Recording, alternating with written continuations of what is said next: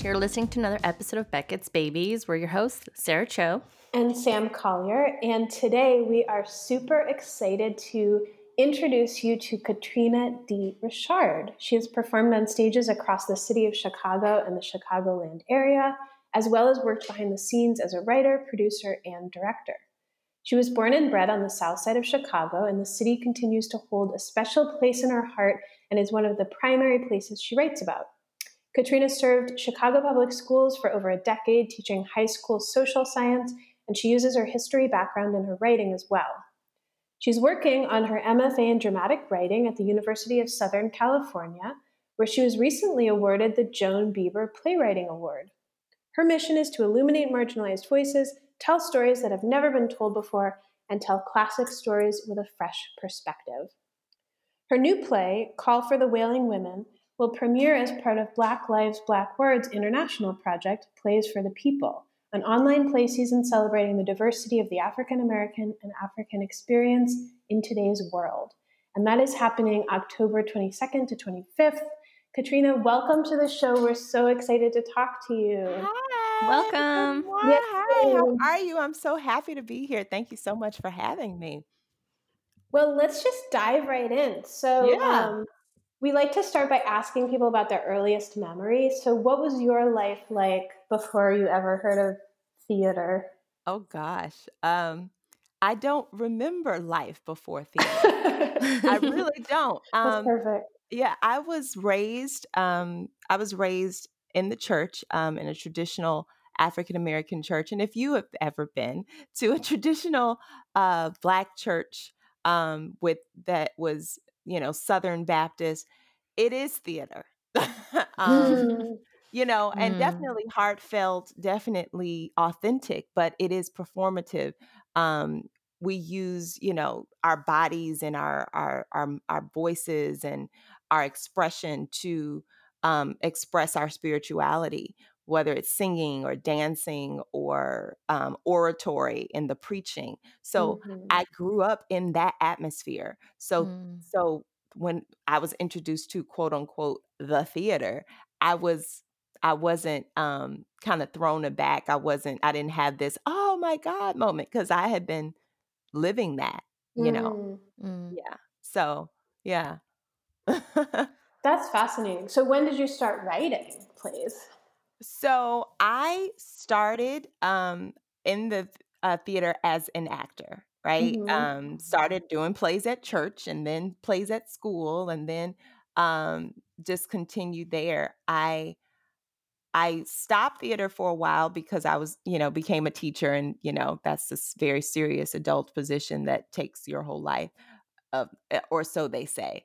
Um, so I stopped it. But then I, after like five years of teaching, I said, I am not happy. You know, I, I love teaching, I love, but something is missing. And I went to a friend of mine, actually, uh, Alexis Roston. She was doing a play um, called Spunk at Court Theater. And I went to go see her and I was watching her on stage. I said, "This is it. This is what's missing. Mm. You know, mm. this is. I have to get back into this."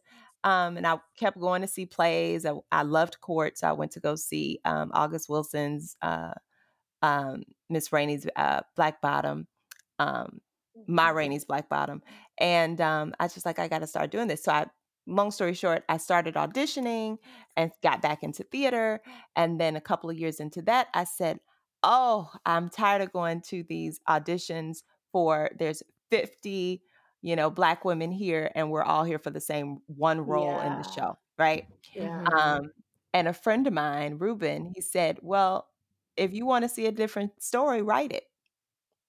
And then there, then I love boom, that. You yeah. know, and mm-hmm. and that was that was the beginning of my writing career. And I I started with a one woman show um, kind of a tribute to Diana Ross. And um, we, yeah, the rest, as they say, is history. Wow. Yeah. So in your bio, you are also a teacher. How did you balance that um, being a t- becoming a teacher and theater? well, being non-equity, being non-equity, I was able to, you know, the non-equity theater scene in Chicago is absolutely incredible. Um, and so I was able, you know, nights and weekends for rehearsals, Mm. um, you know, and performing on nights and weekends. It's so funny. Some of my castmates were like, "How many papers you got to grade today?" Oh Because I my would gosh. bring papers. Wow. Yeah. um, so when we were, you know, when I wasn't being used on stage or something like that, I would be grading papers um, at rehearsals in the dressing rooms. I would be doing, assi- you know, grading papers and answering emails and stuff while I was backstage. Um, so yeah, it was, but it was thrilling and it was fulfilling, and it, it, you know, I never felt the the like, oh my God, I'm so tired and this is horrible and you know, I never felt any of that. Like, it sounds like it was energizing, actually. Yeah, it was in because I was Yeah. doing exactly what I love to do. And and it was I it was just and I still feel that way. Like even now, I, I feel that way. Like as long as you get to doing what you want to do and what feeds your soul, um, it's not work. It Mhm. just you know, it's just who you are and which you know, you're not tired when you're when it's feeding your soul. When it gets draining and all that kind of stuff, you have to reevaluate, is this still, you know, is this what I'm supposed to be doing? Mhm. Well, yeah, and I'm also curious about how teaching history and social science has influenced your work as a theater artist. Well, it's in everything. Um, Yeah. yeah, I always have to uh, um, work to make sure that I'm not teaching a history lesson in the show. Uh, Mm. you know, and and I I think I do a pretty good job of that, but I because it's all around us, right? History is always happening, um, but people still are living their lives in it, right? Mm. Um, so like there were you know, uh, just taking an example, let's say if we're talking about a story within the Great Depression, yes, we know about the Great Depression. We know what the horrible poverty that was happening, but people still fell in love during the Great Depression Mm. And people still you know had to ed- get educated and people still like so it's the same thing with the civil rights movement i mean same thing with today in the pandemic people are still falling in love people are still having children people are still having to navigate life teenagers are still going through that awkward space you know Mm. even through all of this um and so i think that that history should be a part of it, even if it's just kind of under the surface where we know that it's happening and we're affected by history. Even it doesn't have to be a history history lesson to for history to be present and addressed and because for you know we talk about politics at the dinner table we talk about it um, at the barbershop it's just all around us Mm. Yeah, I think that's such a good point. And I, I find it so hard to um, balance that in my own writing, like, especially if I'm writing about a time that's not our time, mm, um, to bring in that information in a way that doesn't sound like I'm teaching a history lesson. I mhm. it's so Mm. hard. So I really it is admire yeah. It is, but I I think the key to it is figuring out how that affects the character, Mhm. right? Mm. And sometimes for some it's, you know, to a large degree, sometimes it's not. It's to a very small degree. Like if I'm, you know, a 13-year-old girl in the 60s, I may not, you know, and I'm, you know, in the Midwest and, you know, this may not, but if I'm in school and one of my teachers is crying because Mhm. President Kennedy died, that affects me, right? Mhm. Without me Mm. having to talk about President Kennedy dying, I'm talking the relationship betw with me and my teacher, Mhm. um, and that piece of history is brought in just kind of very simply and and how my character thinks about that and all of that, so, Mm. yeah. What's your, uh, favorite, uh, history event or Oh, oh my gosh. What a cool question. It is a cool question. It's a hard question. Um, I think oh gosh, I I I maybe the 40s to the 60s. I know that's very broad. Um, but that Mm. time period is just so flush with so much. Mhm. Um, from the music to the, you know, some of my friends would say tell you that I've have, you know, been here before or called me an old soul or just because the mu- my music choices, I love jazz and blues and Mm. Motown and soul music and all of that. The fashion of those times, just the Mm. you know, the women and the pearls and the the very, you know, um, people dressed up on a regular day just to go to the market, you know? Yeah. Yeah. You know, it, it just was uh, it's just a fascinating time for me. So that that is my those are my eras that I just absolutely love. Mm. It feels Um, like that was a really forward-looking time. Like there's just a Mm. lot of uh, like energy and hope about the future, mhm.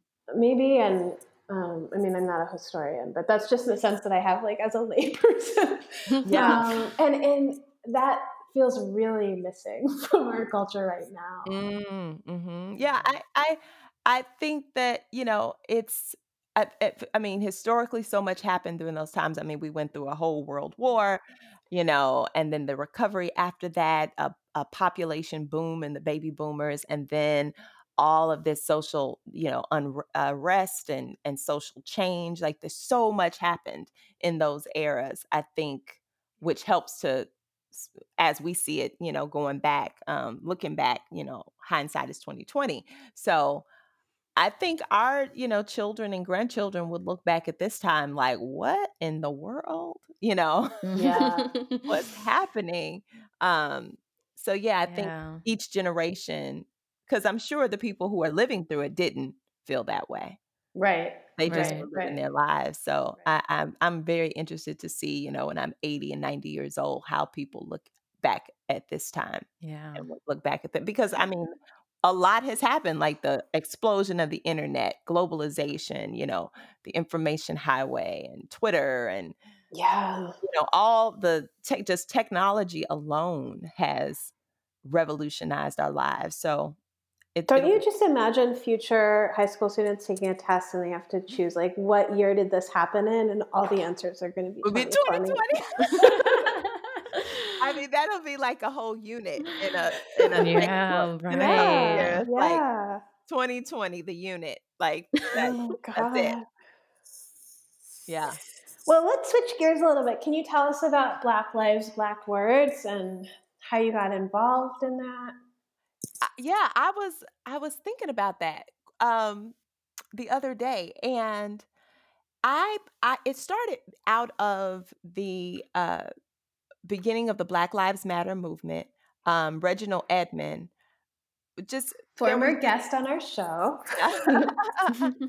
he um he just was like there has to be a way that we as black artists express ourselves in this moment right this was Mm. Coming on the heels of us uh Trayvon Martin and Sandra Bland and um others and he just was like there has to be some there has to be a way and he did he came up with um just kind of it started off kind of like as these one night off one offs nights where uh black writers were would submit you know just short 10 minutes you know and actors would come and and do them and there would be a talk back and it was just a a, a gathering to be you know cleansing and to be affirmed and Mm. to to to speak truth to power that was not um that was not uh controlled by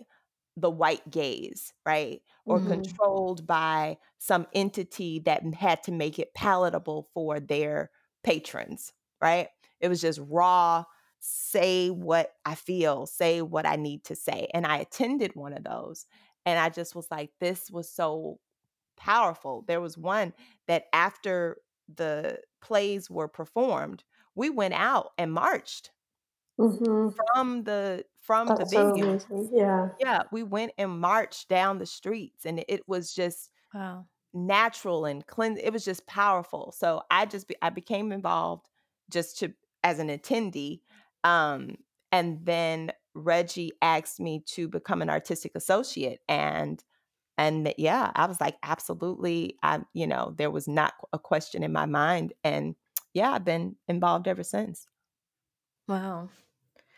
And so um, now you have a play Yeah. For the Wailing Women. Um, Mhm.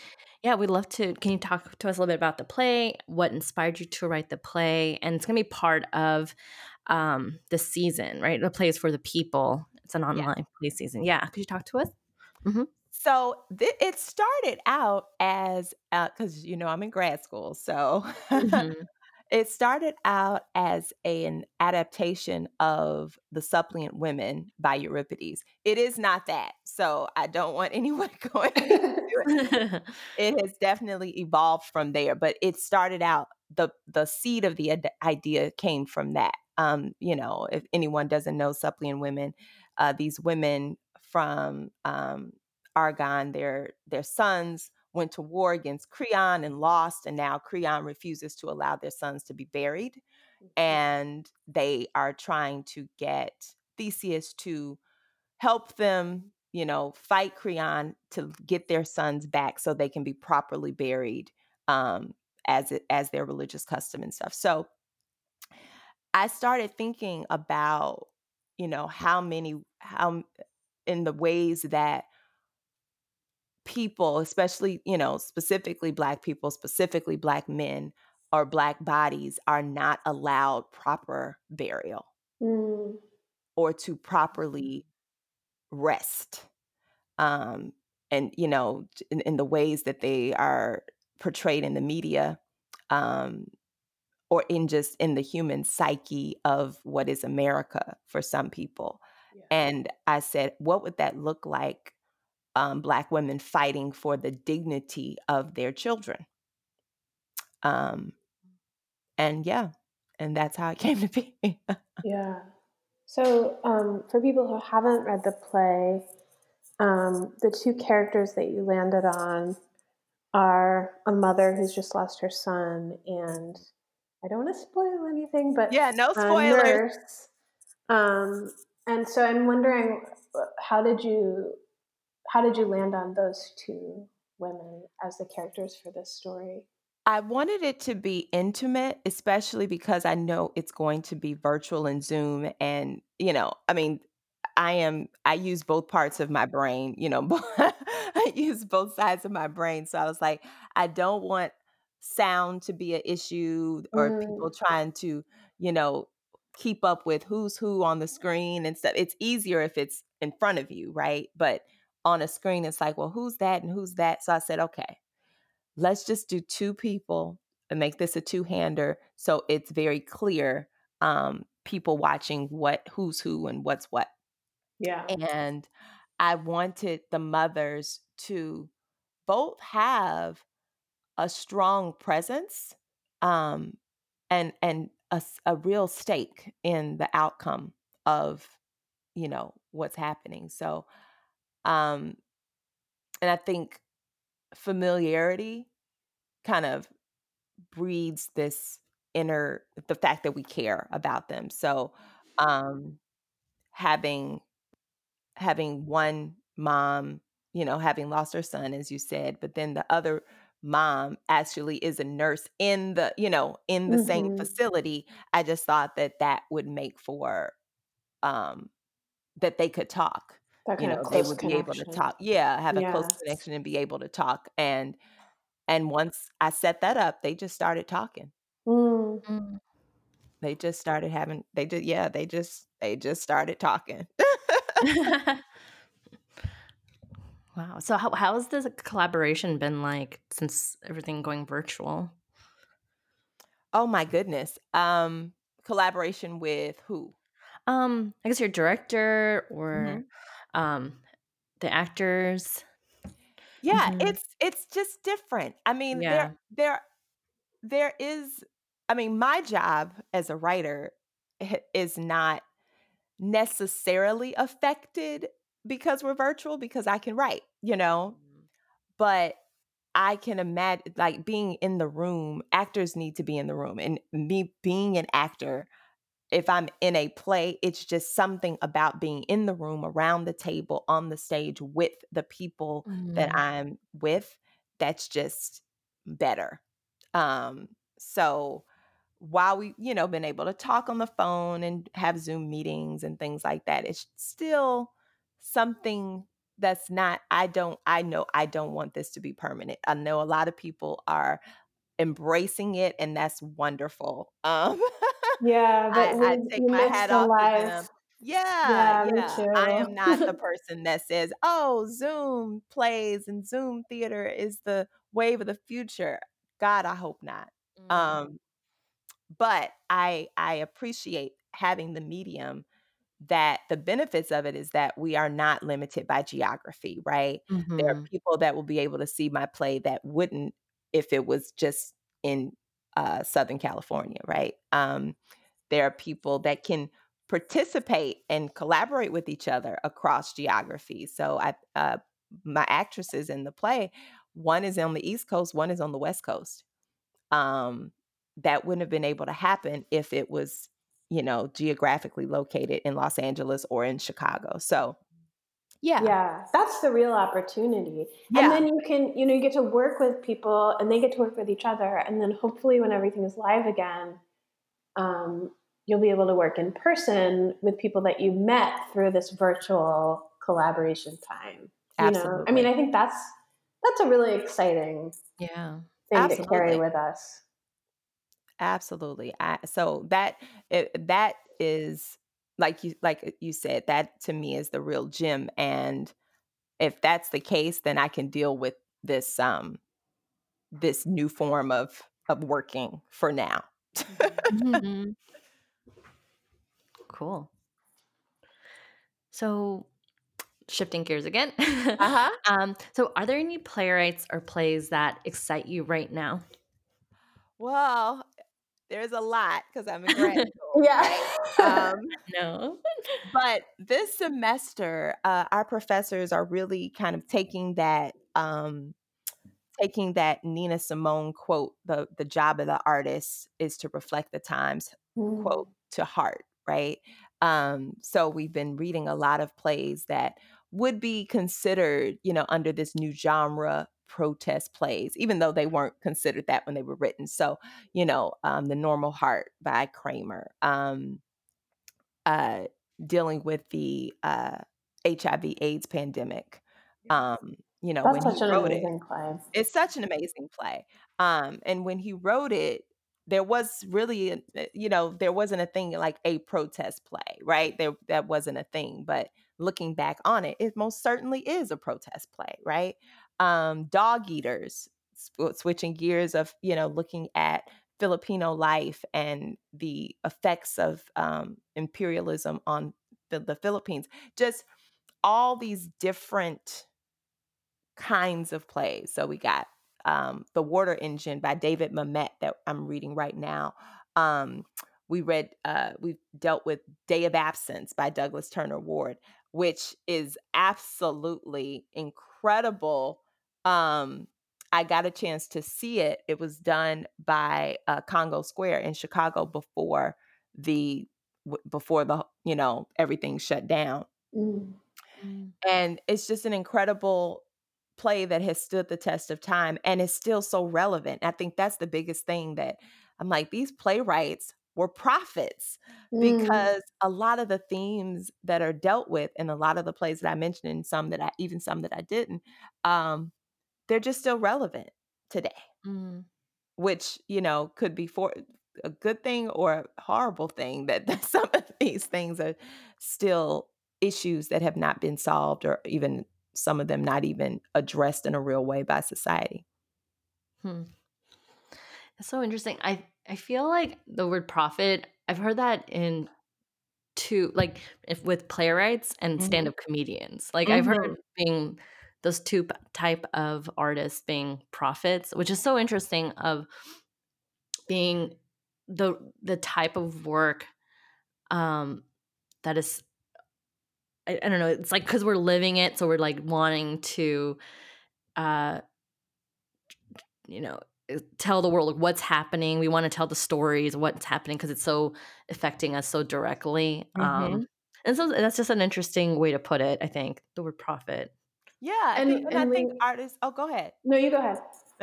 no, I just think artists in artists in general Mhm. have a flair for the prophetic, whether it's music. I mean, listen to the music of Marvin Gaye, right? You know, like today you put a Marvin Gaye song on Mercy Mercy Me or What's Going On or, you know, Mm. even, you know, Sinner Man or, you know, any of them. Uh there's just like, wow, this is still a thing, right? This is still true. Um I saw a a um a meme the other day cuz the Simpsons like there's so many things that the Simpsons pre- have done over the years, predicted over the years that I think now people are just like, "Oh my god, they did it again. They did it Mm. again." Like I think a couple of years ago they did this thing of Trump in in in a casket or something like that or Trump Yeah. was Trump like and I was just like, "Oh my god." You know, it just I Yeah. know. When you think Yeah. about that show, is like the whole idea is, wouldn't it be outrageous and hilarious if this happened? We'll make an episode about it. And then like, Right. all these things came true. right, exactly. Exactly. Yeah. But I do think it's kind of because the job of the artist is to imagine possible futures. Yes. And Mhm. Mhm. Yes. Yeah. was- Yeah.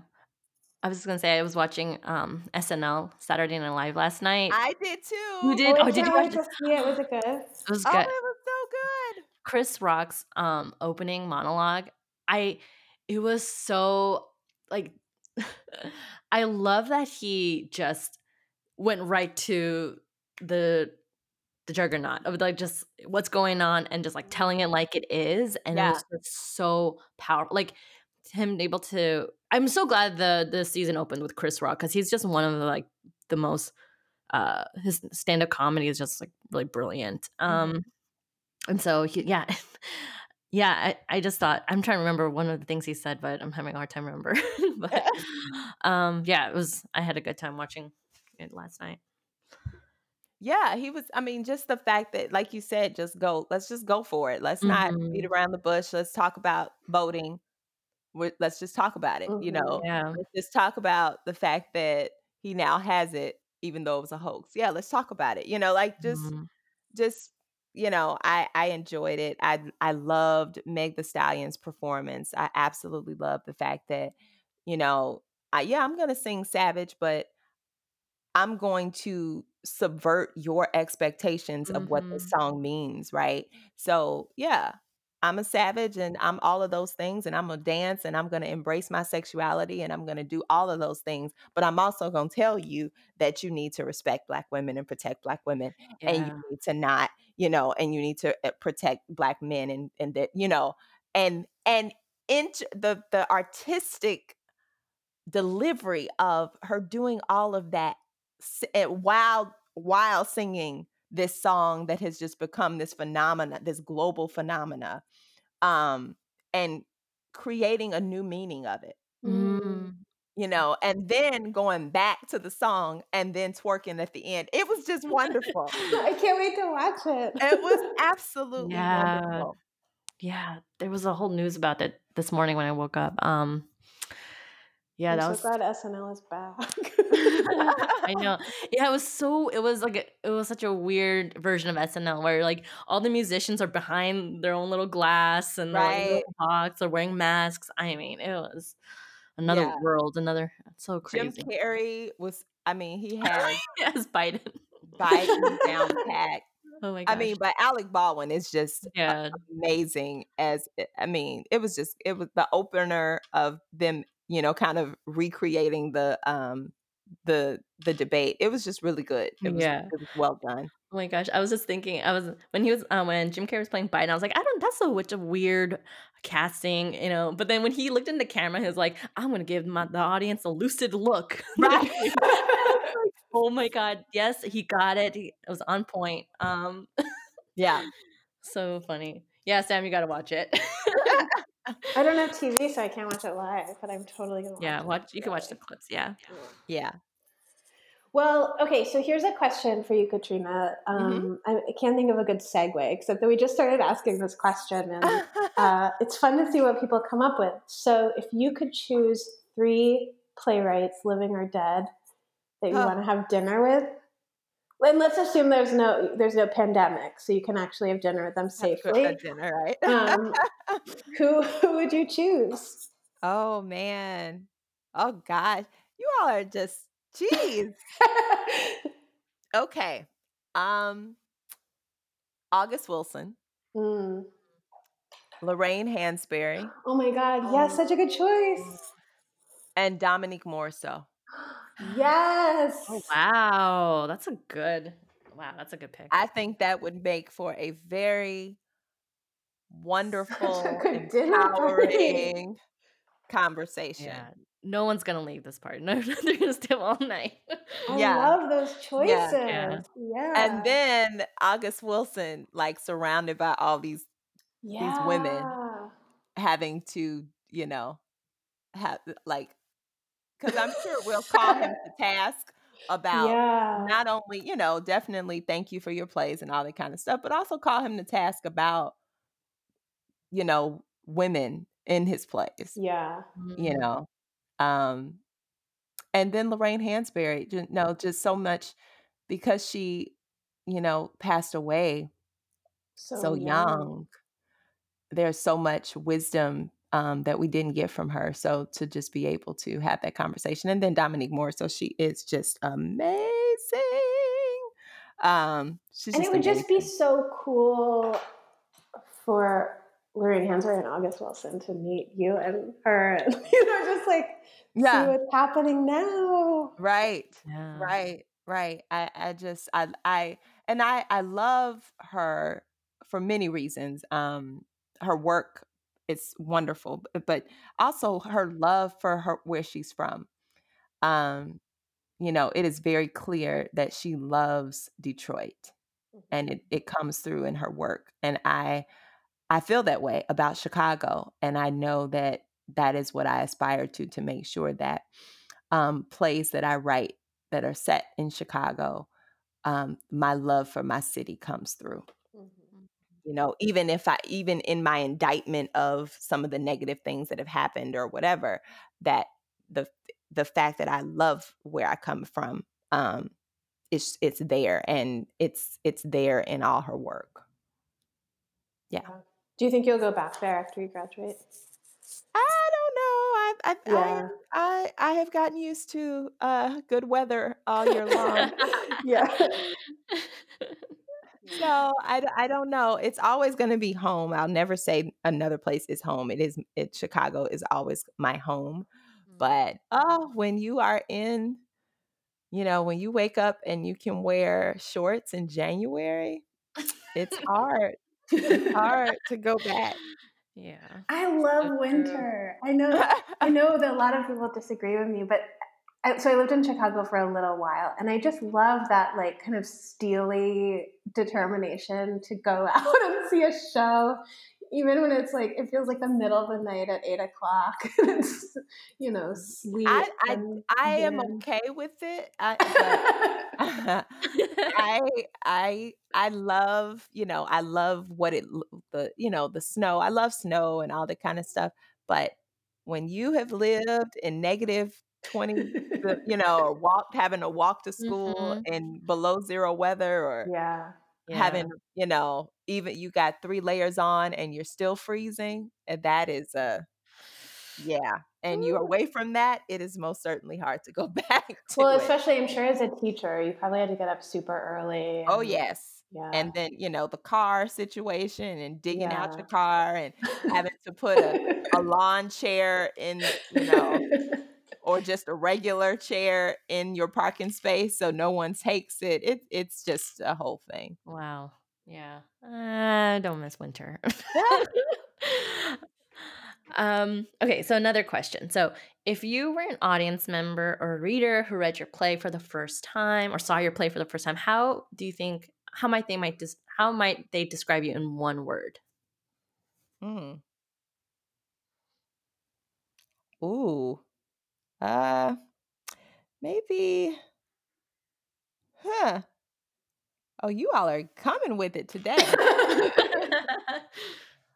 um, I would say complex. Mm. And the reason I would say that is because I don't think there are any clear winners in in in my play.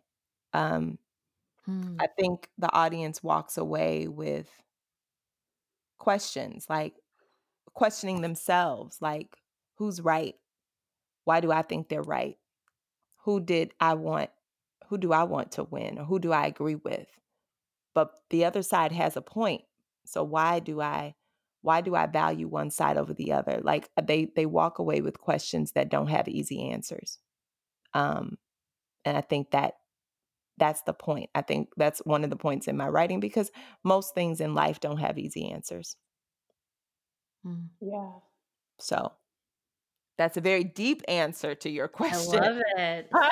It's so Yeah. valuable. I think it's one of the things theater can really do for us in this moment where Mm. we're so often find ourselves on these, you know, coming down really hard on one side or the other of an issue. And theater can remind us that most situations in life are actually, as you said, more complex than that. Yeah, I think the nuance, I think that's one of the biggest things. I love Trevor Noah. I want to marry him. Um, he is my my husband in my my imagination. Um, well, we'll have to make sure he listens to this show. yes, please have him like call me, call me, Trevor, call me.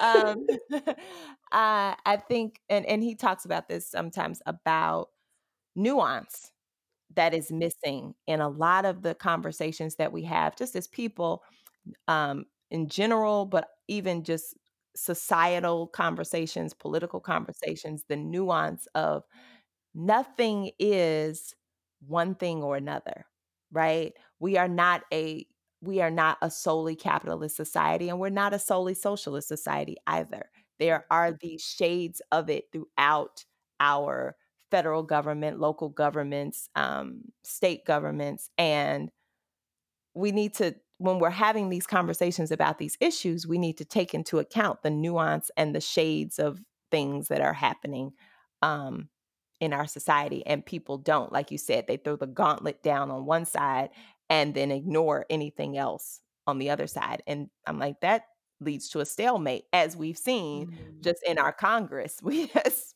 hmm you know they're not they don't get a whole lot done because they don't they refuse to deal with the nuance Hmm.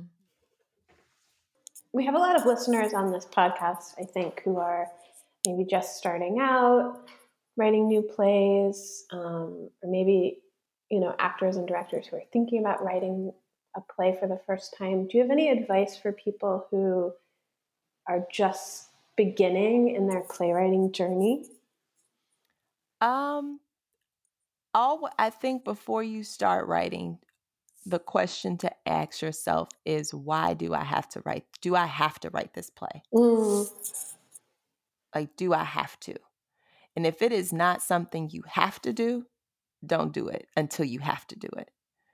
And I think because to me, that when it's a burning desire, it's a burning thing, you gotta, you, you just gotta do it. It makes the path um more it, it makes the path more clear for you mhm. um those characters are just talking and you just got to get their words out of your brain and on paper you know when i decided uh, to write my first play after the one woman show the the first play that i wrote when i made the decision i said okay i need to write this story. They j- the characters just started talking like it was like whoa whoa whoa whoa whoa you know i couldn't even write fast enough to get the thoughts it was because it was just burning inside me Mm, um i think the worst thing you can do is force a story out. Mm. you know like some people say oh people are writing about this topic i'm going to write about this topic because that means it'll get picked up to and try then to ride that produced wave. yeah, yeah. Yeah. And so this will get picked up and then I can be, you know, I'll be discovered and blah blah blah blah blah. And I think that is the the worst thing to do. Um because I mean think about people that some have passed on and we didn't really even acknowledge their work or care until they passed on. You know, some of the, our biggest artists of all time, they didn't they weren't famous in their lifetime. And the purpose of art may not outlives us if that makes any sense. Mm-hmm. You know, the per our art, our creations are not just for us. It may it may be for the people your contemporaries, but it may be for generations after. So we have to be true to the authenticity of what's in our spirits when we're writing. So I think that that's the best advice I can give. Write the story you have to write. Um, not the story that is most um, commercially acceptable or palatable or the one that you think that yeah this will get the people no write the story that's burning in your soul even if no one gets it today you I know that. yeah mm. that's beautiful yeah Oh, I got like goosebumps. I got goosebumps. so true, yeah. All right. So, last question before we move on to glistens. Um, okay. How would you define what it means to be an artist in the 21st century? Oh, okay. Um, I think one, like I said, there is there's so much available to you as an artist, so you don't have to be in a box. Um, there are times, you know, throughout our artistic history, you know, in this country and globally that there's a formula, right? Um, but the best artists break that formula or reform that formula or re reimagine that formula. And I think this time right now, especially with uh, technology where it is and and all of these mediums available to you, you don't have to put your play in a traditional space um, or wait for a theater to produce your play. You can produce your play yourself whether you produce it in a theater uh, theater space or you know outside in a garden in a parking lot on a pickup truck um, you know eh, in on the side of a mountain you know in griffith park I, I, just all sorts of ways you can create your art so i think that is the responsibility of artists to create your art in whatever means that that is um so art you know and I don't necessarily I don't think that it's all about protesting, but I think Nina Simone was correct in reflecting the times and it doesn't not just reflecting the times politically, but still reflecting that there's still joy mm. even in the struggle, mm-hmm. even in the the the strife. Um so as an and and so that's the, you know, flowery side of the question or but the other side of the question is in in the 21st century we have to as artists also think about producing our own art um you know the power structure being what it is we have to think about how do we support our art? How do we we get critical mass of kind of crowd and grassroots funding um, and not have to rely on outside entities that would want to change it or revise it or you know mm-hmm. not be, make it something that it's not um, how do we how do we do that and we and how do we market that how do we become smart in branding and strategizing and, and finding new avenues and new ways to present and produce our art. I think that's something that has to be on the mind of artists. I I always think about Tyler Perry. I I you know, I know Tyler Perry has a, you know, a, a very interesting relationship with the mainstream art world. Mm-hmm. But if we just look at Tyler Perry on on his face, he found an audience that nobody was reaching out to or nobody cared about mm-hmm. in the quote unquote traditional theater art world, right? He found that audience and he spoke to that audience play after play after play. And that audience follows him anywhere. Mm-hmm. They followed him into the TV world. They followed him into the cinema world and he has created an empire first. He found and his audience and they and was loyal to that audience and produced his own work and did not wait for anyone to produce it and didn't have to because he had a loyal following that they were going to support it. And I think that is very admirable and um, a, an example. I mean, to to follow, you know, Yeah. which you know, I I know people would disagree with me with that, but I, I mean, I think the proof is in the pudding. like you know, yeah, like they're like my mother, my family. They would. They're not going downtown to downtown Chicago to see a Goodman a play at the Goodman if I'm not in it or if I'm, you know, if I'm not Mhm. but they go and have gone to see every Tyler Perry production, every Tyler Perry movie. They watch all the Tyler Perry shows, um, and that's that says something. You know, Mhm. Yeah. that definitely says something. Yeah, and he has one of the I think the largest movie studio. Yeah, it's bigger than like Hollywood Yeah. studios. Absolutely. You know, so he's created like he just he created an empire based on doing what you know what he knew was authentic to the audience that he he um he brought in and Yeah. he catered to Well, you know to your point about you know writing what you need to write rather than what you see already being commercially successful. absolutely I just think that his career really epitomizes that. absolutely yep so Are you saying write it and they will come? If you write it, they will come. yeah if you write it they will come and and you know it's so many times like we we spend so much times you know like these uh, some plays like oh because this is part of the american canon whatever that is Mhm. right we're we're going to do this play because that's part of the american canon and you wonder why your audience doesn't grow you know Yeah. because you are doing these same old plays that cater to a very specific and very privileged part of the population and you refuse to open your minds to there are populations that are not have not been represented not only in you know on theater in in your theater but in theaters across the country. How about you tap into that? Like i've seen theaters in in neighborhoods that have completely changed um, ethnically and uh, racially and socioeconomically but they continue to produce plays that has nothing to do with that population and, and they wonder why that populate the neighborhood doesn't come to the theater Right. Mm. Yeah.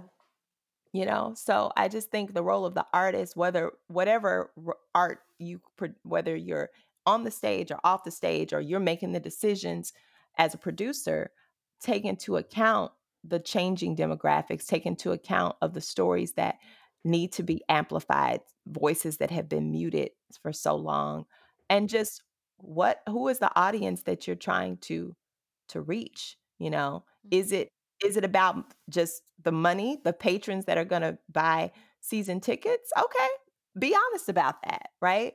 But then what happens when they pass away because they're older? Mm.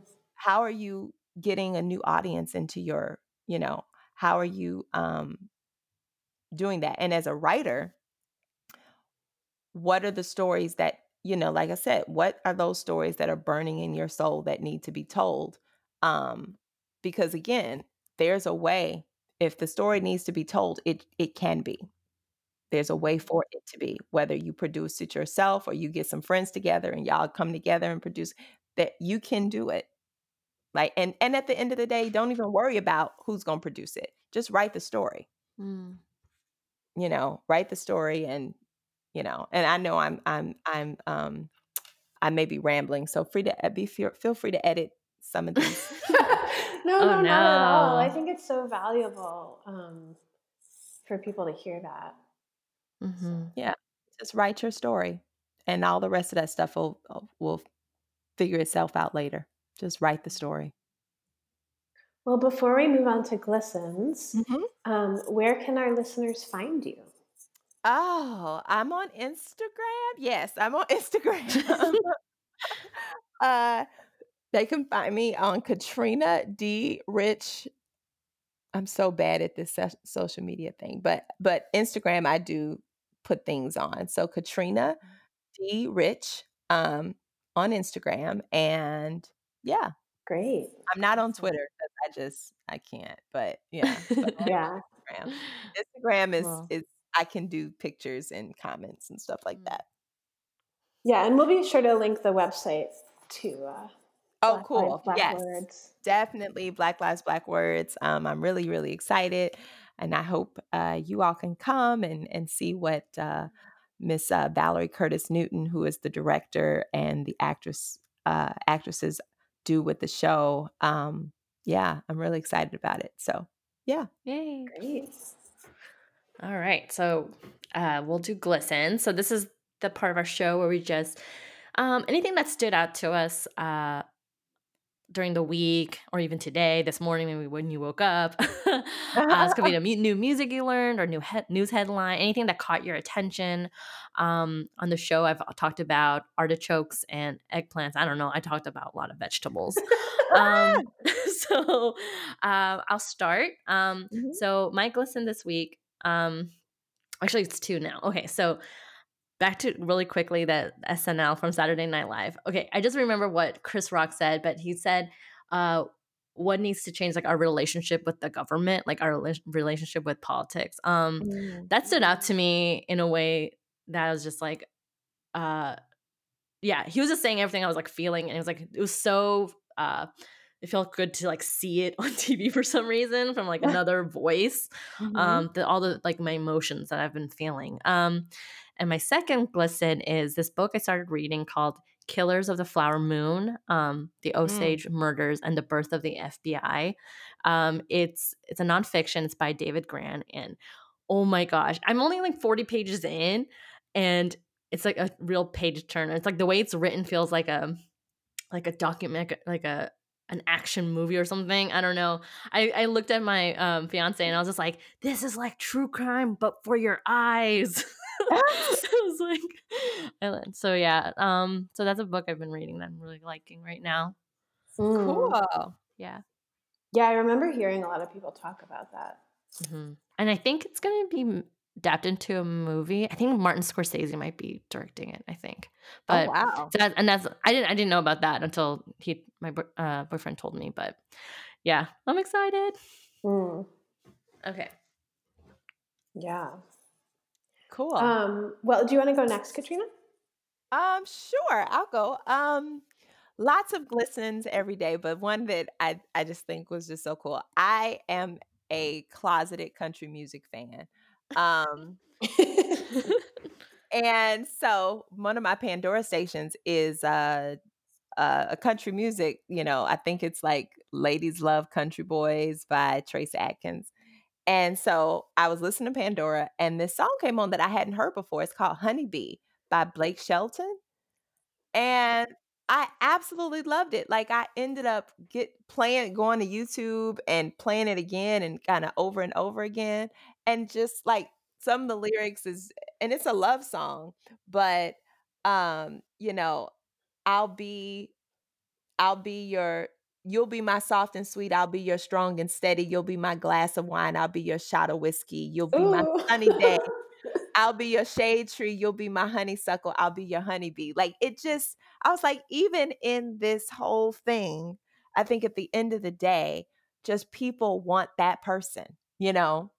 Whether it's your friend, whether it's a Mm. romantic partner, whether it's Trevor a Noah. child or a parent-child relationship, you know, any uh, whether it's your dog or your you know, whatever, people Yeah. people want that that connection, and I just want, um I just yearn for the day where that is easier to do. I mean, I know people are figuring it out in this virtual space, but I'm like, at the end of the day, without regardless of whatever's happening, people want their the honeysuckle to their honeybee. And, you know, so I'm a hopeless romantic in that way. So, that has been my my thing for this week. Like, yeah, I you know, I want people to, you know, be that. able to find that. Aw. Yeah, and we're all just so um, like craving that human connection right now. Yeah. Mhm. Yeah. Yeah. Oh, cool. Well, okay. So my glisten is the. Um, the I just I just want to take a moment and thank all the amazing journalists that have been um, keeping us informed about what is going on. Um, so Jennifer Jacobs is the reporter for Bloomberg News that broke the Mhm. story that Hope Hicks had tested positive, and it looks like the Trump administration was not going to tell us that information. So, you know, um, I'm really glad she got that story out. And then also, even though it seems like a lifetime ago, the story that Trump owes $400 million and only paid $750 in taxes Wow. when he was Mhm. when he won the presidency. So the re- three reporters who it seems like have been working at least a year on that story are Suzanne Craig, Russ Mhm. Buettner, and Mike McIntire, McIntire, and we are just so lucky to have journalists. I mean, literally risking their lives and Yeah. coronavirus infection to get us the news and tell us what's going on. Absolutely.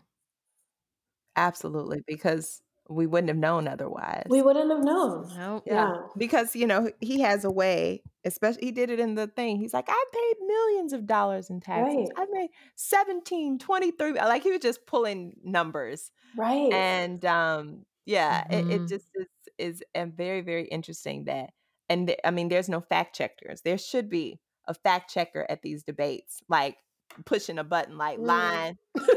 Live. Live. like a neon sign that could light up. Yeah, like line. Like it's Line. you know? Yeah. yeah. Like I just would I would love to be that person to just be like, that's a lie. That's a lie. It's just and line and so yeah. yeah.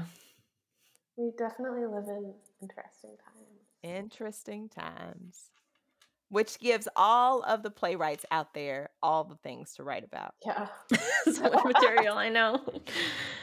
Well, Well, Katrina, thank you so much for joining us this morning slash Thank you afternoon. so Thank much. This you. was this was great. Thank you so much for having me. Um, I look forward to uh, you know, hearing you all's thoughts about the play once you see it. Yeah. Uh, can't wait to see it. you know, definitely hit me up on because I always forget to do this. Hit me up on Instagram.